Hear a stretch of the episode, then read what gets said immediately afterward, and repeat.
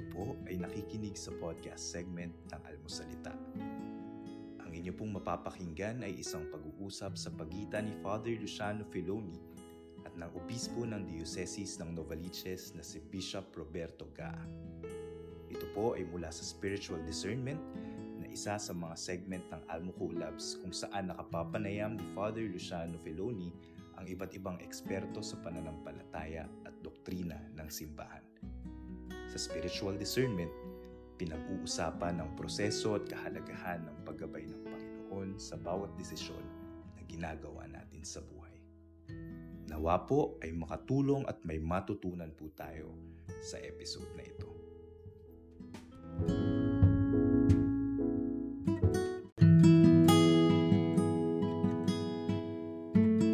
Hello, magandang hapon po sa inyong lahat. Hello, Bishop. Kumusta? Hello, hello. Kamusta? Mabuti. Buhay pa. Buti naman. Buhay pa. Malaging, malaging bagay po yan. Oo. Oo nga. Ayan. Hello, welcome back po sa ating episode 4 according to Bishop ng ating uh, communal discernment. Episode 4. Tama po ba, Bishop? Tama, tama. Welcome po sa inyong lahat. And of course, huwag na huwag na huwag makalimutan pong i-share. Dahil dito, uh, well, marami po ay matuto, marami ay uh, magiging isang pananaw kasama ninyo kasi kung naalala nyo itong mga nakarang episode, lagi ini-insist ni Bishop na we have to be in the same page para communal discernment. Dapat common din ang ating uh, pananaw, pagkaintindi, ang ating mga pangunawa. Kaya importante na uh, yung mga kasamahan natin sa paglilingkod, mga ka-ministry, mga kasama sa ating mga grupo ng simbahan ay medyo nakakarinig din ng mga bagay na ito. So, don't forget to share please ang ito, uh, ang panonoodin natin, ang pag-uusapan natin, ang pagdi-discussion natin. Can you give us a little uh, refresh uh, course ng the past three episodes? Basically, ano mga highlights nitong communal discernment? Uh, una, by definition, ang working mm-hmm. definition niya, ang communal discernment is a process, a process undertaken by a community as a community to discover mm-hmm. God's desire or direction within a particular set of circumstances leading to some sort of action by the discerning community. So, una, mm-hmm. it's a shared work. Trabaho siya ng buong community. Uh, mm-hmm. Hindi siya yung leader lang, hindi yung maingay lang, pero it's a mm-hmm. shared work of the whole community. And mm-hmm. uh, we discern as a community, pwede, ang, ang ano kasi dito, ang discernment, it's not uniformity. Mm-hmm. Ang discernment ay hindi dahil pare-pareho kayo. Mm-hmm. Pero ang discernment kasi is listening to the Spirit because the Holy Spirit will always unite our actions. It will mm-hmm. always unite seemingly different or diverse uh, perspectives. Mm-hmm. So, inaano niya yung uh, it is leading a community here and now and it is also ang objective nito ay magkaroon ng action. So basically mm-hmm. yung working definition natin ng ano ng discernment. Mm-hmm. At yung mm-hmm. discernment ay hindi lang hindi naman yan dinidiscern ko ano yung babaunin natin, ano yung Christmas party natin, ano yung handa. Pero it's it it, it is discerning something very significant. Mm-hmm. Hindi hindi siya yung basta yung ordinaryong bagay, pero it is concerning maybe the meaning or the identity of the community. Pangalawa, it is a discerning community and a community that is discerning. Anong difference yung dalawa? Okay? Pag sinabi mong discerning community, ito yung action na nangyayari sa kaya on a personal level and also on a communal level. Nagdi-discern lahat. Ibig sabihin parang hindi pwedeng yung leaders lang nagdi-discern tapos yung iba nakangangal lang. Ang ano dito, lahat nagdi-discern. Lahat binibigyan ng pagkakataon na mag-discern. Mm-hmm. So ang ano doon parang hindi hindi porket ikaw ay bata pa, hindi ka pakikinggan, pakikinggan ka. Lalo higit kung ikaw ay nagdi-discern. Uh, a common characteristic of the community. Okay? Mm-hmm. A common characteristic. Isa naman, community discerning, it is also a common action of the community. Pag sinabi mo magdi-discern ng lahat, everything nasa discern, everybody nasa discern mode na. Hindi pwedeng hindi pwedeng iilang tao lang nasa discern mode, iba do sa manipulation mode or yung kung gusto kung ano lang yung gusto nila. So lahat na, nasa discern mode. Yung action niya, yung pagkilos niya, it is directed towards discernment. Okay? Mm-hmm. So yun yung pangalawa. Ano nga ba yung matters for communal discernment? Ano nga ba yung pinag-uusapan o pag ano yung sinasubject mo to discernment? Pwede mm-hmm. mission, purpose, commu- common vocation. Mm-hmm. Uh, yun yung isa. Mission, purpose, at common vocation. Pag sinabing vocation, ano nga ba ang tawag? Parang ano yung tawag ng Diyos sa inyo? Okay? Mm-hmm. Uh, pangalawa, kasama na dito yung direction setting, yung disposition, how to you how do you dispose of yung yung resources ng ng body? Paano niyo mm-hmm. nagagamit 'yan? Okay?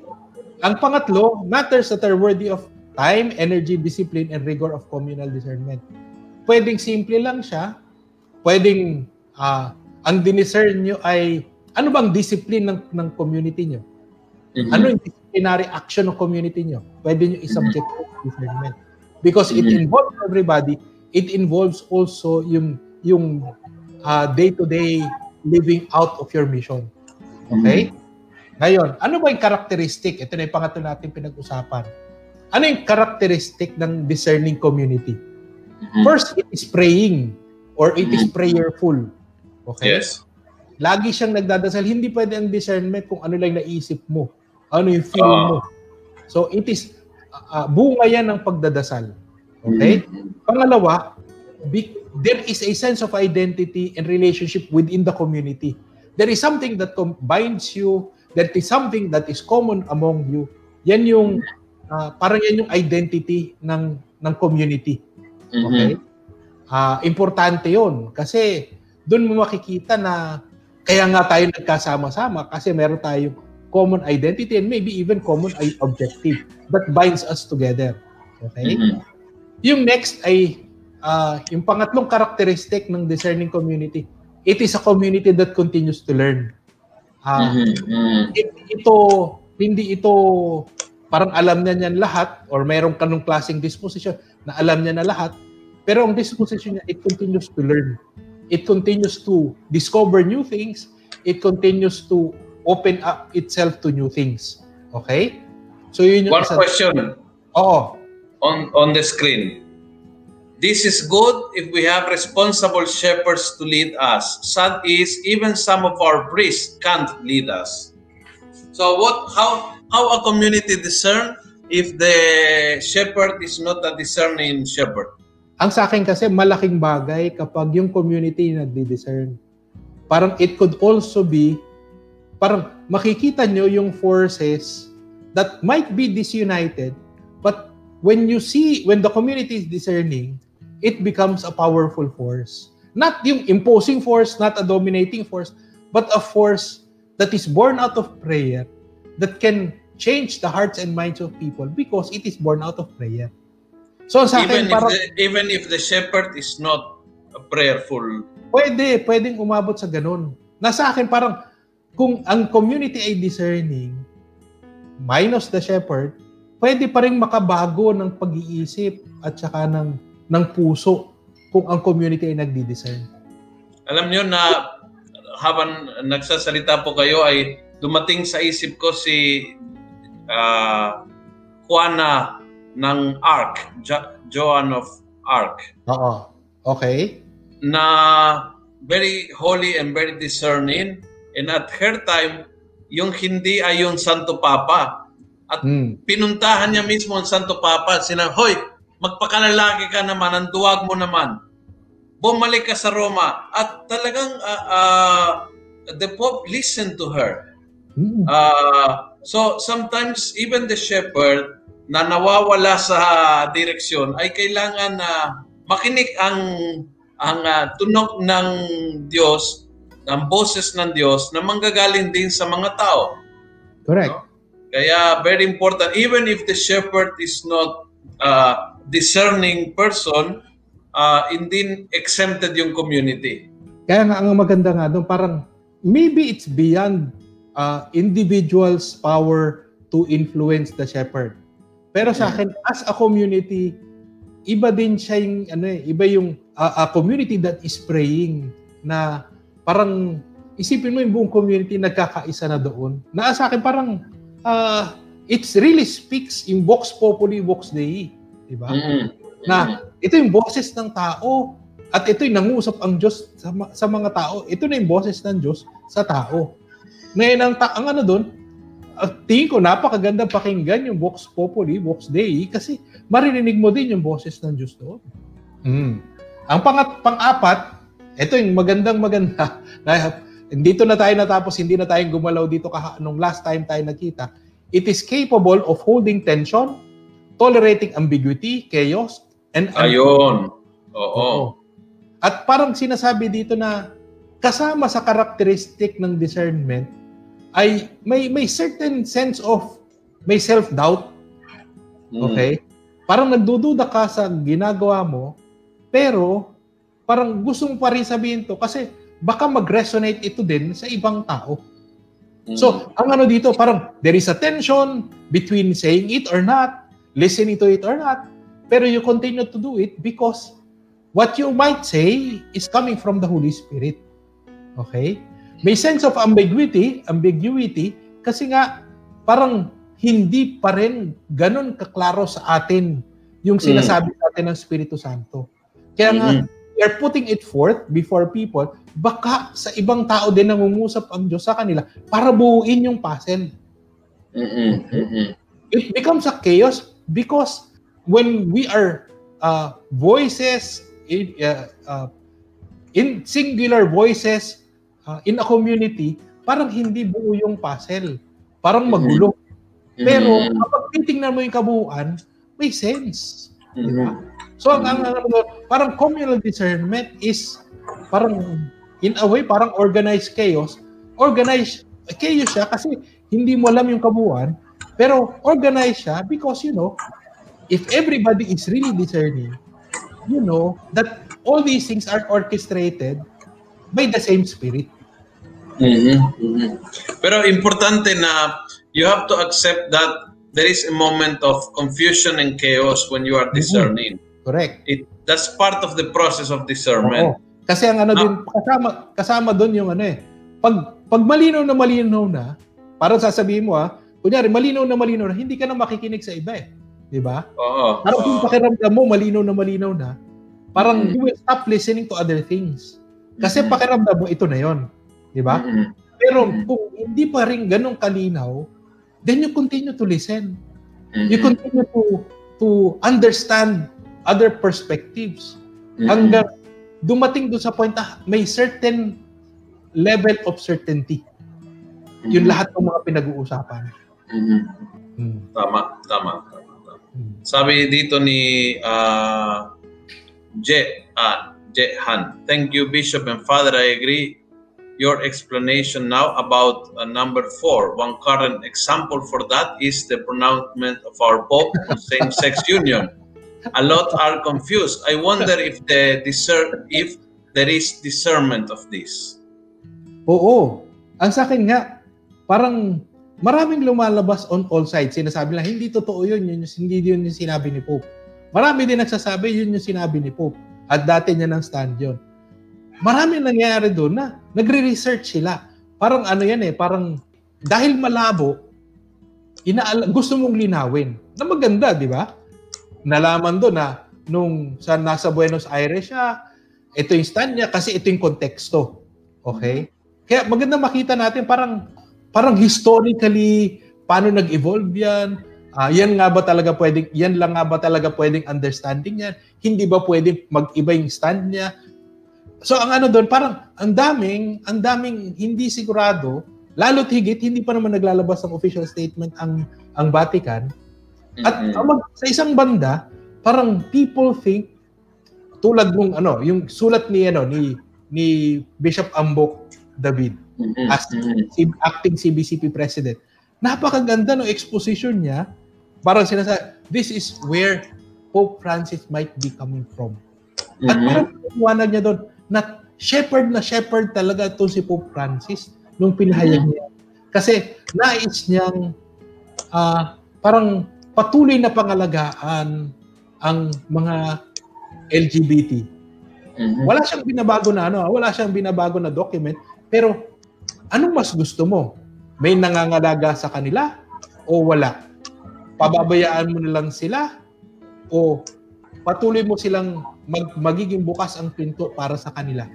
So ang ano doon, parang yun yung pagtitimbang ng isang shepherd. Uh, talagang may pag-alala, may pag, pag uh, pangangalaga sa mga sa mga LGBT. So it's eh, kung kung titingnan mo isang side lang talaga, parang it's a slippery slope. Parang ma, kung sasa, pag ganun yung standing pastorally, sasabihin mo, parang, o paano yung doctrinally? Paano mo ano yun? Parang, paano mo isas, paano, mag, paano ka magiging consistent? So, ang ano, parang, yun nga, yun yung mga tension doon, yun yung ambiguity doon, yun yung chaos doon, yan yung unfinishedness niyan. Kaya sa akin, Oo. parang, tama sabi mo, si Jehan, na yan talaga yung, yung parang hinihingi sa atin ng pagkakataon. Yes, yes, yes. So, ibig sabihin maganda, yan, maganda din doon, no, yung, yung point ni Bishop uh, Ambo, that uh, in the CBCP statement that it's uh, like the attitude of Jesus, no? It very biblical, no? It brought us to the attitude of Jesus na he he refused to condemn the sinners, uh, mm. but he, he never told hindi uh, prostitution is okay or fornication is okay, infidelity is okay, uh, or uh, being a unjust tax collector is okay. He, he never justified the sin, but he neither he neither condemned it so to the person would be accepted. And always told them, uh, go and sin no more. That that's also lagi yung karupton, no? Go and sin mm-hmm. no more. But mm-hmm. but that is not a condition to be my friend. So go and sin no more. But even if you are not, they were welcome. In fact, yon yung kaibigan ng mga makasalanan, yun ang naging parang ano eh, na, naging uh, oh, naging talagang iskandalo din nung panahon niya, mm-hmm. no? Uh, Bishop, we have a very interesting question dito ni uh, uh, ha, what is Madel? Ni Madel. Ask ko lang po if one person is already joining one community, if she or he can join again to another community. Can you be a discerning member of different communities? Hindi ko masyadong maintindihan yung tanong.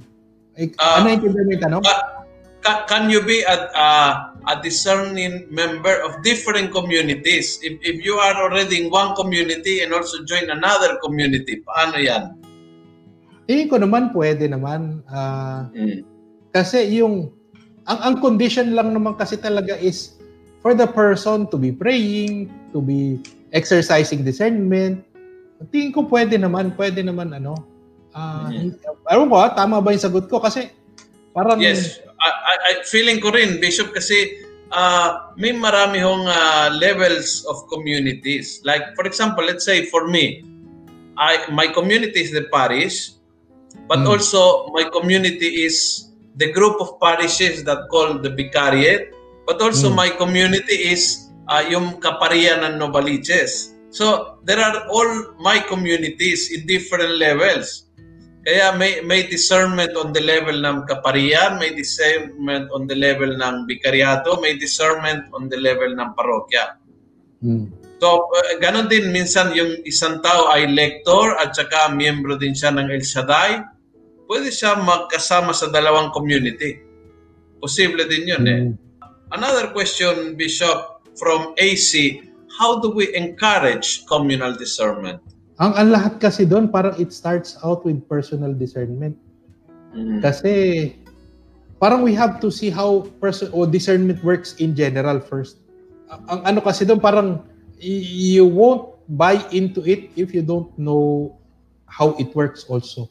Uh, parang kunyari, hindi ka marunong magdasal, mahirap sumama sa sa misa na hindi ka pa marunong magdasal. Kasi ang inaano nga doon, parang uh, yung yung yung personal na personal na na parang responsibility mo doon sa activity is to be able to know how to pray. Mm-hmm. So, ang ano doon, when you listen to the word do sa sa sa misa, parang you also, ginagawa mo rin yung sa sarili mong pagdarasal. So, ang ano doon sa akin, natingin ko ha, for, for a person to take part in communal discernment, first of all, he has to engage in personal discernment. Sarili muna. Oo, sarili muna. And know how it works. Kasi makikita mo doon parang hindi malayo yung yung nangyayari sa communal discernment, hindi malayo doon sa nangyayari sa personal discernment. And I, I think importante din na talagang i-inject yan sa lahat ng uh, activities, pananaw, and grupo na ang hinahanap natin ay ang kalooban ng Diyos, hindi yung kalooban natin. So, we have to be very clear na hindi ito kung anong best idea, hindi ito kung anong brightest idea, hindi eh, ano kung sino mas magaling magpaliwanag, hindi. Ang hinahanap natin is yung kalooban ng Diyos. So, you, you change the perspective. It's not isang debate sino mas magaling, sino mas articulate, yan ang mananalo sa isang diskusyon, sino mas uh, nakaka-gather ng mga support ng mga kasamahan, yan po yung mananalo. Kundi you put the whole community in the listening side and, and mm. God on the speaking side. Ito, may question, no? Uh, from Marina. What if the community has a certain rule to be followed and some members have a discernment action to help but out of the rule, Bishop, what can you say about this matter? Yung, yung community has a very, sabihin natin, I think my understanding of the question is a very strict uh, strong, strict set of rules. May mga grupo na talagang parang ano, by the manual at mga hindi o para mga pulis at hindi mo mailabas ng manual ay ay hindi ko babanggitin but may ilang grupo na come to my, mind immediately na talagang uh, the rule is higher than the will of God and then so you cannot change anything. So what would you say about that? Ang sa akin kasi una siguro in terms of yung rule sana bunga din yung unang-una ng discernment. Ginawa yung rule na yon dahil pinagdasalan nila yon at uh, pagkatapos silang magdasal ay pakaramdam nila yun yung makakatulong sa kanila dun sa pag uh, pagsasabuhay o yung lifestyle nila sa community. Yun yung sa akin una. Okay? Uh, kaya napakahalaga, ma, napakahalaga tingnan din uh, ano ba yung pinanggagalingan ng rule Mm-hmm. Kasi mahirap din na, ay, dahil strict yung rule, ay hindi na okay yan. Mahirap din yon delikado din yon Okay? So, kailangan tingnan din, ano ba pinanggagalingan ng rule? Maybe even so, kasi yung discernment, kung yun ay bunga ng discernment nung previous na, no, na generation, magandang tingnan, ano nga ba, na ilalapit ba sila, na ilalapit ba sila sa Diyos dahil diyan? Pakiramdam ba nila, kasi ka-part yan ng review ng bunga ng discernment ng previous generation. Kung ang yung yung rule ay bunga ng discernment ng previous generation, ang ang bunga niyan ay dapat nilalapit tayo sa Diyos. Kung isinasabuhay yan talagang ayos ha. Kasi pwede isasabuhay mo yan pero parang nagfi-flip-flop ka lang, hindi ka ano, hindi ka talaga ganun kaseryoso sa pagsasabuhay. Eh. Pero kung talaga isinasabuhay mo yun, lumalapit ba kayo sa Diyos as a community also? Mm-hmm. So, makikita natin doon parang part nung review ay yung ititingnan mo ano yung bunga ng rule. Okay? Mm-hmm. Ang sa akin kasi parang hindi dahil ayaw mo yung rule ay ay hindi maganda yan, palitan na yan. Yan ay bunga ng ano rin eh, generations ng paglalagay diyan, pagsa pagsasabuhay niyan at parang i, i, i, isinulat yan dahil bunga yan ng generations parang review history, reviewing kung ano yung fruits, parang mm-hmm. Na-check din siguro yung motivation nung gustong magpalit. Mm-hmm. Baka gusto niya mas madali lang, ma, mm-hmm. uh, easy-easy lang yung buhay, yung mga shortcut, shortcut. Ha? Pero hindi nakikita din siguro yung value nung, nung rule na yon. Mm-hmm. So, ang sa akin, ma, ma, mahabang hindi siya ganun kasimple na uh, kung ayaw nyo, palitan na lang yan. Kung titingnan natin yung discernment ni St. Ignatius, do not change yung decision in times of desolation. Parang if you don't agree with it, you do, you uh, disagree with it, papalitan. Hindi eh. Baka nga mm-hmm. iba yung ano, baka kailangan ay magdasal lalo, mag uh, mag uh, tingnan, examine sa sarili ano nga bang nagiging problema. So parang mm-hmm. ganoon din, parang we are being asked by God maybe not to change immediately our decision, but to examine why are we having difficulty in living this out. Mhm, mhm. Okay. A- another question, Bishop, uh, from Esther. Discerning discernment in prayer. Is this done in like mental prayer? Can you recommend how to do by oneself or as a group? Ang ang ginagawa ng ano nila, ang sa- in terms of discernment ay kapag meron kayong dinidiscern ah, at the- maybe even before yung ano, kasi ang, ang discernment naman talaga, parang proseso siya. Lalo kunyari itong pinag-uusapan natin ay mabigat yung yung weight ng ano. So ang ano dyan ay in terms of preparation, pwedeng weeks before pinagdadasalan niyo na, Lord, ano ba yung gusto mo para sa amin dito sa item na ito? Dito sa Mhm. direction na ito.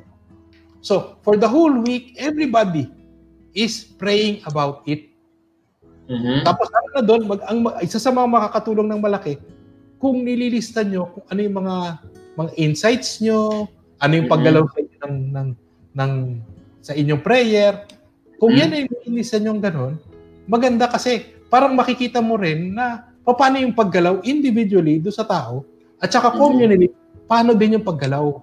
So, napaka-importante na all these things, itong mga lahat ng mga bagay na ito, parang pinag-uusapan, inilalabas do sa communal discernment na kapag pagkatapos yung magdasal ay ah, i, i- yung parang you're given a chance to say paano nga ba yung paggalaw ng espiritu sa iyo?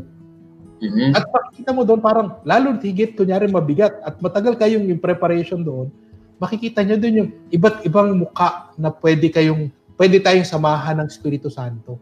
Another uh, question from Gloria. May sinusunod po ba ang programa sa Diocese of Novaliches para sa mga simbahan na nasasakupan nila kung paano maghikayat for community discernment? Sa ngayon wala pa. Sa ngayon wala pa. Ah, sana nga ito itong ginagawa natin ngayon, parang it sinusubukan na natin na ah, isabuhay ito para sa, inaano ko kasi para sa different layers din ng ano ng diocese ay pwedeng unti-unti nang gagawin ito.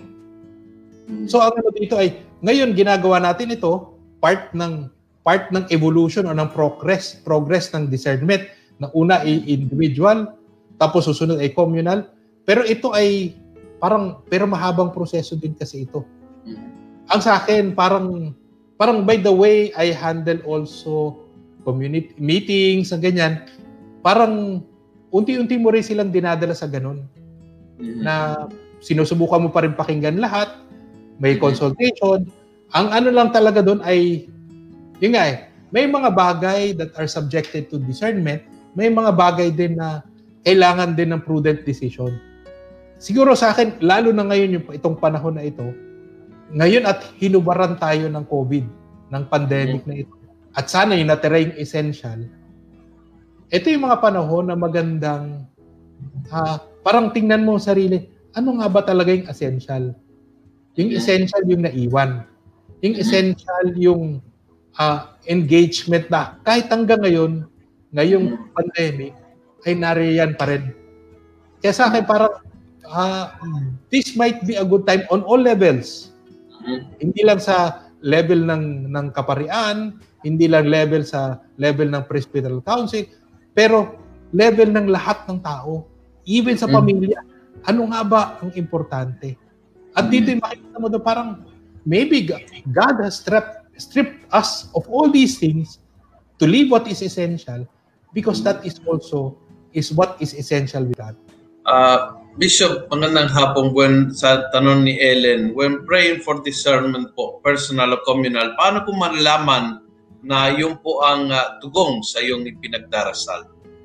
pinag-usapan na natin yan sa ano eh sa sa sa discernment, yung personal discernment. At ang pinag-usapan nga natin doon, tayo ba ay lumalapit sa Diyos? Inilalapit ba nito? Inilalapit ba tayo nitong desisyon nito, nitong option na ito? Inilalapit ba tayo sa Diyos? Hin- pwedeng hindi siya kompo- komportable. Pwedeng hindi siya convenient.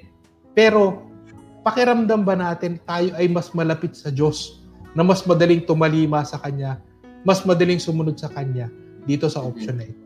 Okay, so let's go to the topic for today. So yun, yun palang introduction, ha? Kalahating ano na. O, kalating oras na. Oh.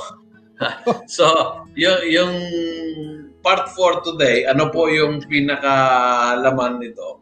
Ah, yun nga, nire-remind dito na ano na a, a community that is discerning, yung action na ng community, una it decides on a significant matter of significance. Yung importante talaga, hindi yung yung uh, side issue lang.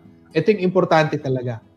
Na ito yung community, yung nagdi-discern na community, naniniwala uh, God has our best interest. Parang sinasabi dito, dahil sa pagmamahal ng Diyos individually at saka also sa, sa community, ang ninanais ng Diyos ay yung best option para sa community.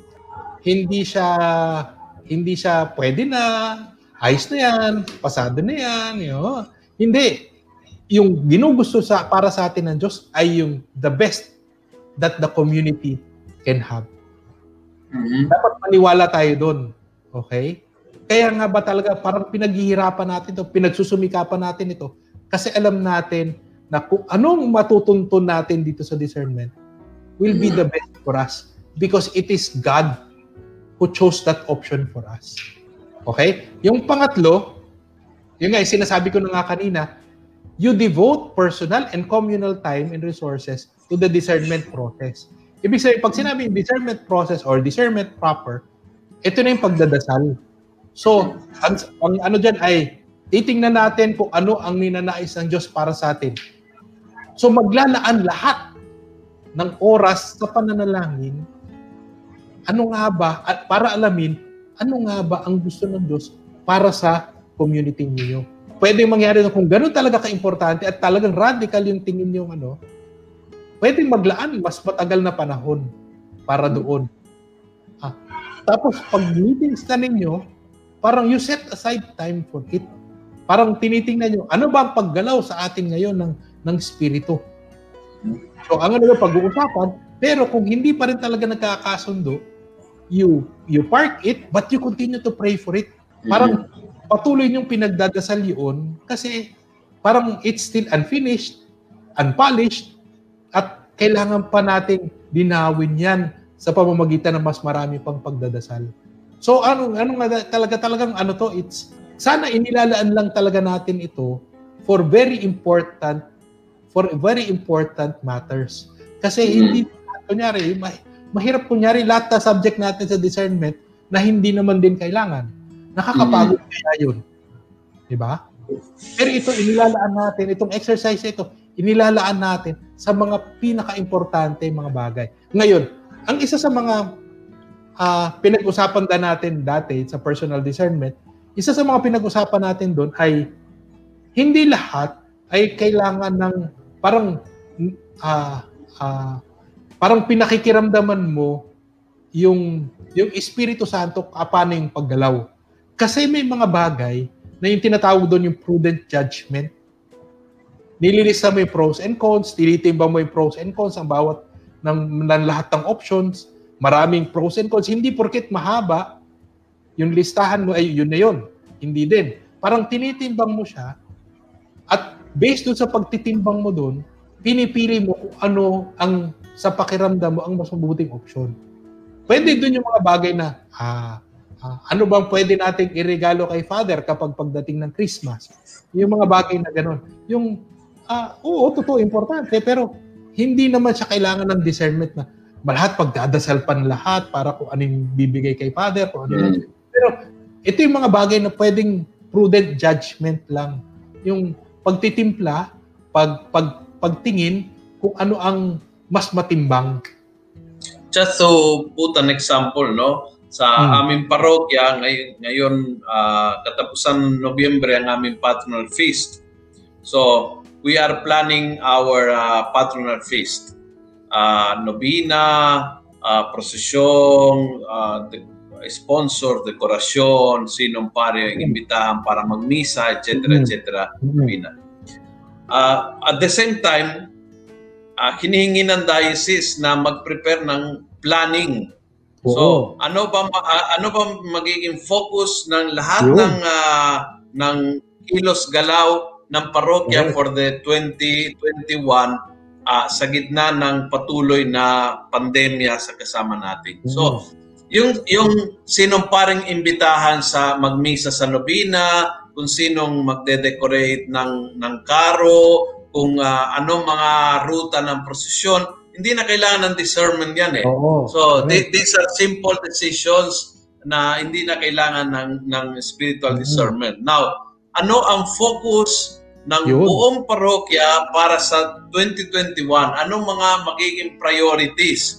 Mhm. sa, sa limitado namin mga pondo at sa limitado namin mga personnel at sa limitadong Mhm. galaw dahil sa pandemya, ano-ano magiging mahalaga at ano ay secondary na pwedeng i- Mhm. i- itabi muna, etc. For that, you need discernment. Correct. Oo. Correct. I second the motion. Approve. Oo. Oo. Kasi minsan nawawala yung diskusyon din sa mga bagay na hindi naman kailangan masyado pag- pag-iisipan kung kung ah, gagawing uh, relyenong bangus o Oo. ah, pakainin kay bishop o pritong manok. And then na 30 minutes ang pag-uusapan yon. Samantalang yung talagang mahalaga hindi pinag-isipan, hindi pinagdarasal, hindi pinag-uusapan. Correct. So, Kaya importante nga yun. naman, sana matuto tayong mag-distinguish din. Ano nga ba yung isa subject mo sa discernment? Kasi tedious siya, matrabaho siya. Hindi siya Correct. simpleng bagay. Yes, Pero- yes. Para ang hirap din na i-relegate yung importante yung bagay na parang para sa kung ano lang, sino malakas lang boses, sino... Mahirap din yun. Nakakatakot Yes. din yun. Kasi Yes. parang yan yung kailangan mo ng paggabay ng Diyos sa mga bagay Yes. niya. Tapos hindi mo hindi mo man lang didinggin ang ta- ang boses Yes. ng Diyos. In fact, Bishop, if you allowed me, uh, and if you want another example, uh, Sige.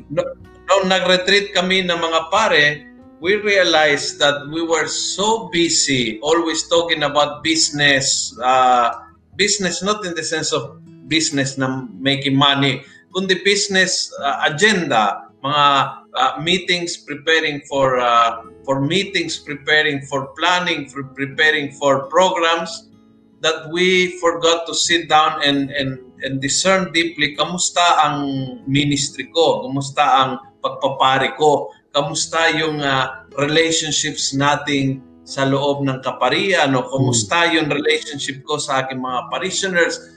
We never talk about things that are essential because we were so busy in the superficial. Bagamat importante mga bagay, but uh, we realize, teka muna, we are we are losing energy and passion because we are so busy in so many things, so overworked, so overburdened. But sa mga mahalagang bagay, aming spirituality, aming relationship, am medyo nawawala. So, Hmm. all of a sudden we realize, baka kailangan, oops, change gear. Yung mga Cambio. mi- yung mga meeting hindi po pwede puro business meeting kasi we are getting burned out and uh, it doesn't work.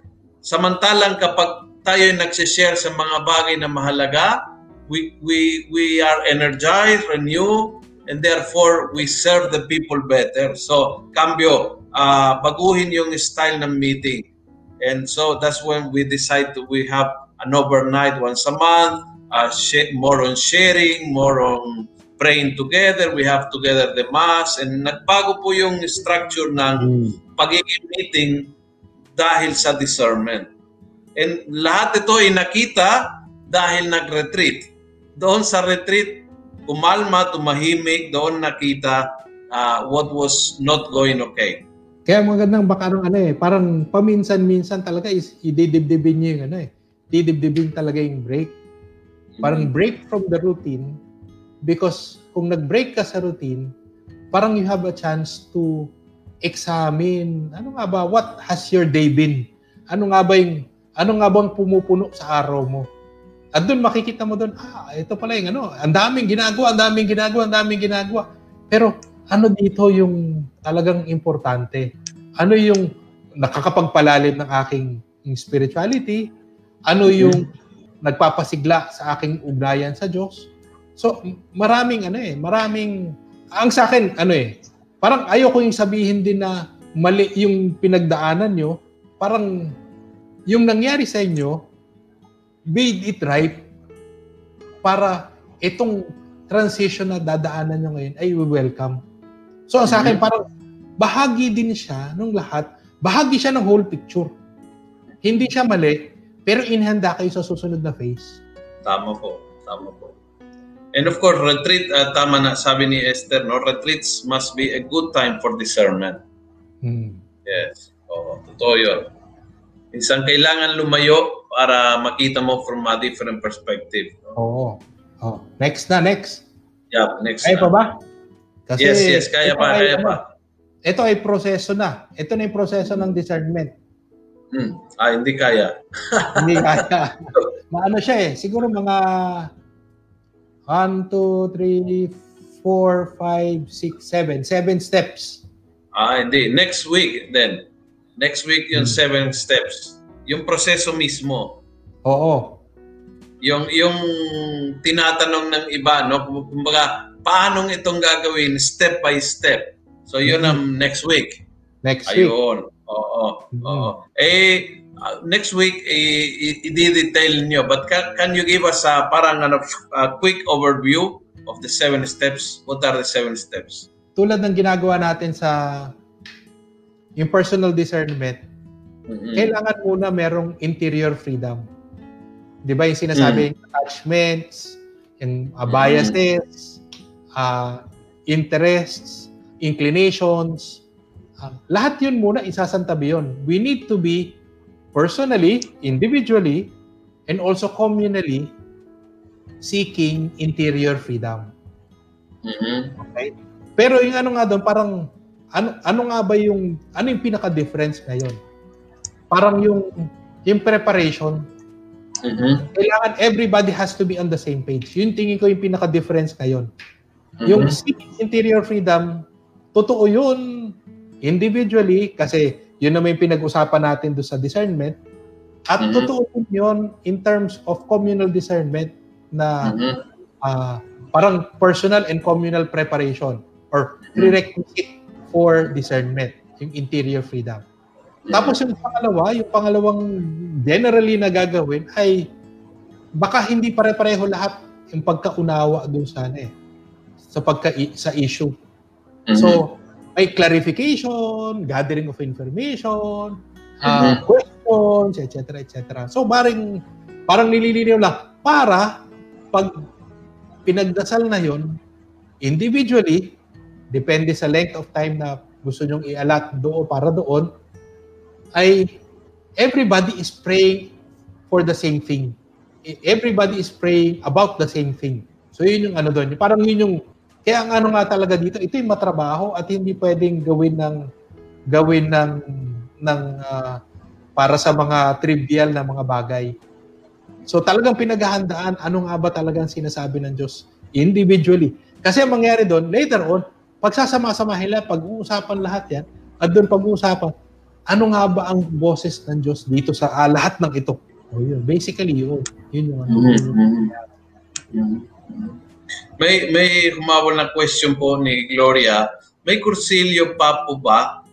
Part po ba ito ng discernment? Naalala ko si daddy at mama, uma-attend sila ng kursilyo sa Bulacan.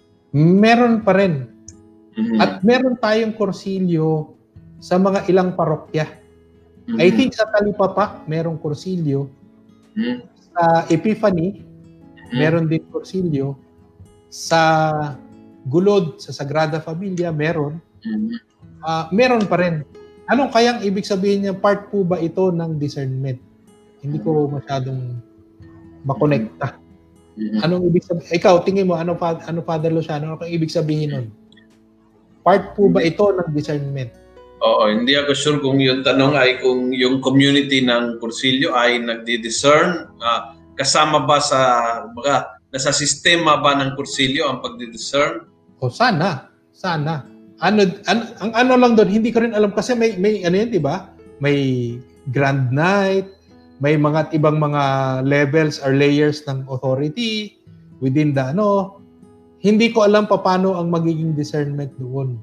Yun ba ay magiging desi- decision ng grand night lang? Or past grand night?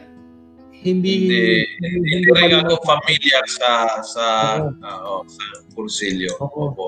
I, I- know the kursilista and uh, but uh, I, sa proseso hindi ako familiar. Plus yung Oo. organization. Ako hindi rin Oo. ako ganun ano eh. Yung Oo. paano ba yung paano how do they decide?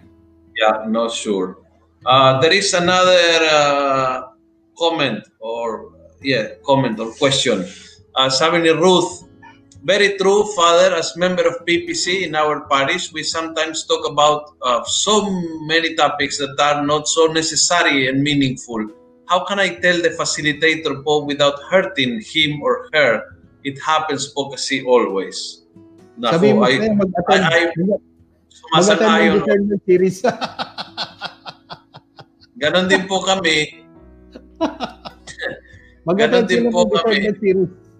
Ganon din po kami at uh, I have the same feeling na talagang we put too many things on the agenda and alam mo Ruth, sorry Bishop ha, but I I think ganon din po tayo mga pare pag nagmi-meeting ng ah, ng clergy meeting, ganon din po eh. We we talk about so many things na walang time para mag-discern ni isa kasi parang sunod-sunod sunod-sunod ang daming pinag-uusapan. I think uh, yung discernment at saka yung amount of material na isasama at yung style ng meetings, dapat may kaugnayan din yun eh. ang, ang sa akin, ang pakiramdam ko, parang hindi lang sa maraming pinag-uusapan, pero parang naka, in a general sense, nakalatag na yung, yung pag-uusapan. At ah, parang yun na yun. Yung pag-akyat, tsaka pagbaba ng consultation, For ganun ganun. information. Parang ano. Oo. Oo. Na sa akin parang, ah, well, sa isang banda, marami mga bagay na pinag-uusapan in terms of parang administrative na ano na desisyon. Mm-mm. Ah, yung mga ganong bagay, in a sense, yeah, dahil yan ay administrative decision, yan ay it will be taken up as administrative ano concern. Pero sa akin din kasi it we need to have also yung ano nga ba yung pulso ng Diyos sa Yes. lahat ng ginagawa as a general direction ng Yes. dayo. Uh, another uh, question or comment, a question ni Roy.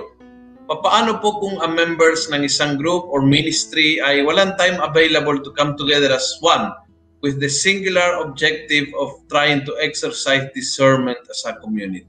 Ang sa akin tanong doon, paano how do you also paano kayo nagme-meeting? Paano kayo nagde-decide even without the discernment? Oo. Parang sa akin ma malaking Oo. At, at saka, paano maging community kung walang time to kung hindi kayo isa. Oh, pero al- alam mo Roy, I think that's talagang ano eh, that, that's exactly the problem kasi talagang aking karanasan is uh, in all levels ha, in all levels, even to the level of our uh, priest, to the level of our parish, we have we lose so much time talking about things that are not uh, it, it can be ano eh, it can be printed and given there information na hindi kailangan pag-uusapan. And then, naubusan ng oras para mag-usapan ng mga bagay na ay mahalaga. And so, so sometimes I think my hunch dito is yung methodology ng ating mga meetings ang dapat magbago. If we want to be a discerning community, there is a certain way of meeting na hindi po pwede nagdidikta ng maraming agenda, maraming pag-uusapan, maraming discussion. The kind of business meeting uh, that we have in, in corporations can cannot be used as a, a pattern for our meetings. We are using the same pattern of uh, government or a company when they meet. No, there is a previous meeting, there is the agenda, there is a uh, uh, matters to discuss, etc., etc. But there is no matters for discernment. Hindi kasama sa agenda yan. Kaya nga ang ano nga doon eh, baka kailangan talagang isama mo siya sa agenda. Kasi ang nangyari ngayon, puro business business matters lang ang pinag-uusapan. Yes. At kailangan mo talaga really to set aside time and resources na pag-usapan yung mga bagay na kunyari, ano nga ba? Ano nga ba ang ano? Ano nga ba ang ang uh, spirituality ng diocese? Yes. 'Di ba? Hindi na pag, hindi pinag-usapan 'yon. Hindi pinag-usapan Hindi 'yon. Parang pinag parang may sinabi lang ako dati na maybe ito rin yung tawag sa diocese yung tungkol dun sa sa dahil nasa atin yung Congress, mm. part ng spirituality natin is ministering to the Congress. 'Di ba? Na ang sa akin parang parang float ko lang yung idea na 'yon. Parang baka gusto niyo pagdasalan, baka baka pag pwedeng pagdasalan ng mga especially ng mga vicariates na it could be a matter for for for discernment nga para sa ano para at, at least ang sa akin ha in terms of yung sabi mo nga kanina in terms of focus mm. kapag ito yung spirituality ito yung focus then we can also focus our resources our energies do sa bagay na yon that can yes. also have a great impact kaya for example no kami sa parokya this Sunday we we have the uh, general assembly So for the first time in the whole pandemic ay makakasama lahat ng uh, head ng mga ministries, lahat ng leaders ng ng 16 chapels and then the execom. We will be all together for the first time and uh, ang pag-uusapan lang is ano ang focus for the 2021. Yun lang. And and I said yun lang. Kung sino ang uh, kung sino gagawa ng schedule ng mga pare ng nobina sa nobina mass, kung anong ruta ng prosesyon, kung ano ang huwag natin pag-usapan in a PPC meeting. That's hmm. something can be decided uh, on a desk. Very simple. Pero ano ang focus? We need time. So, iisang agenda for the whole meeting. Hmm. Break into groups. Let the people talk about, share, and hopefully we can become a discerning Baka pwede nyo umpisahan ng ano, pwede nyo umpisahan ng they need to pray about it now even before mm. it comes.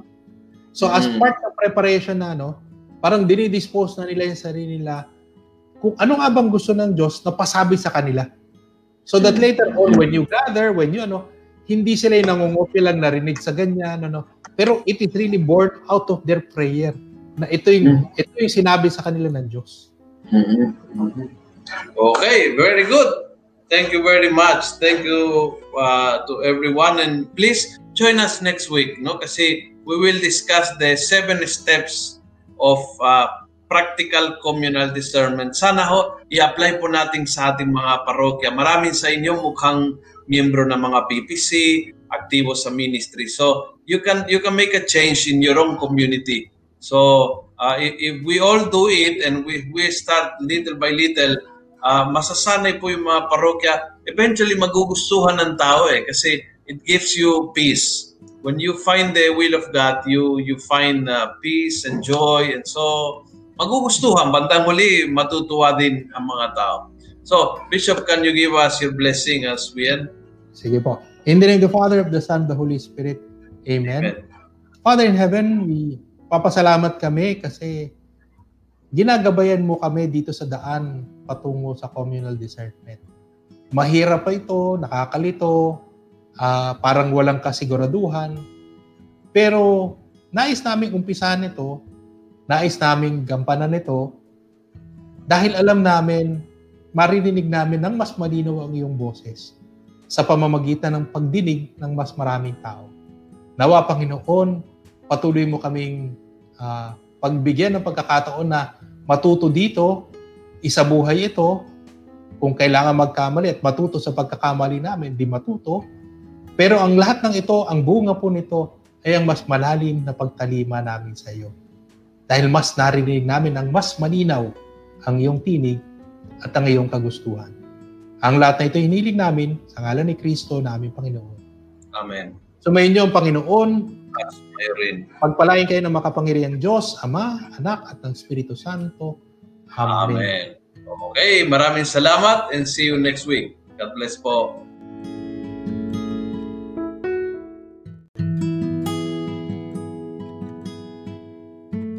Maraming salamat po sa pakikinig. Huwag niyo pong kalimutang i-click ang follow button sa podcast channel na ito upang matunghayan pa ang iba't ibang episode ng Almo Collabs. Maaari niyo rin pong i-like ang Facebook page ng Almosalita para makita pa ang ibang mga content katulad nito. Maraming salamat po sa pagiging mga cyber missionaries mga kaalmosalita and together, let's make the Word of God viral every day and everywhere. Thank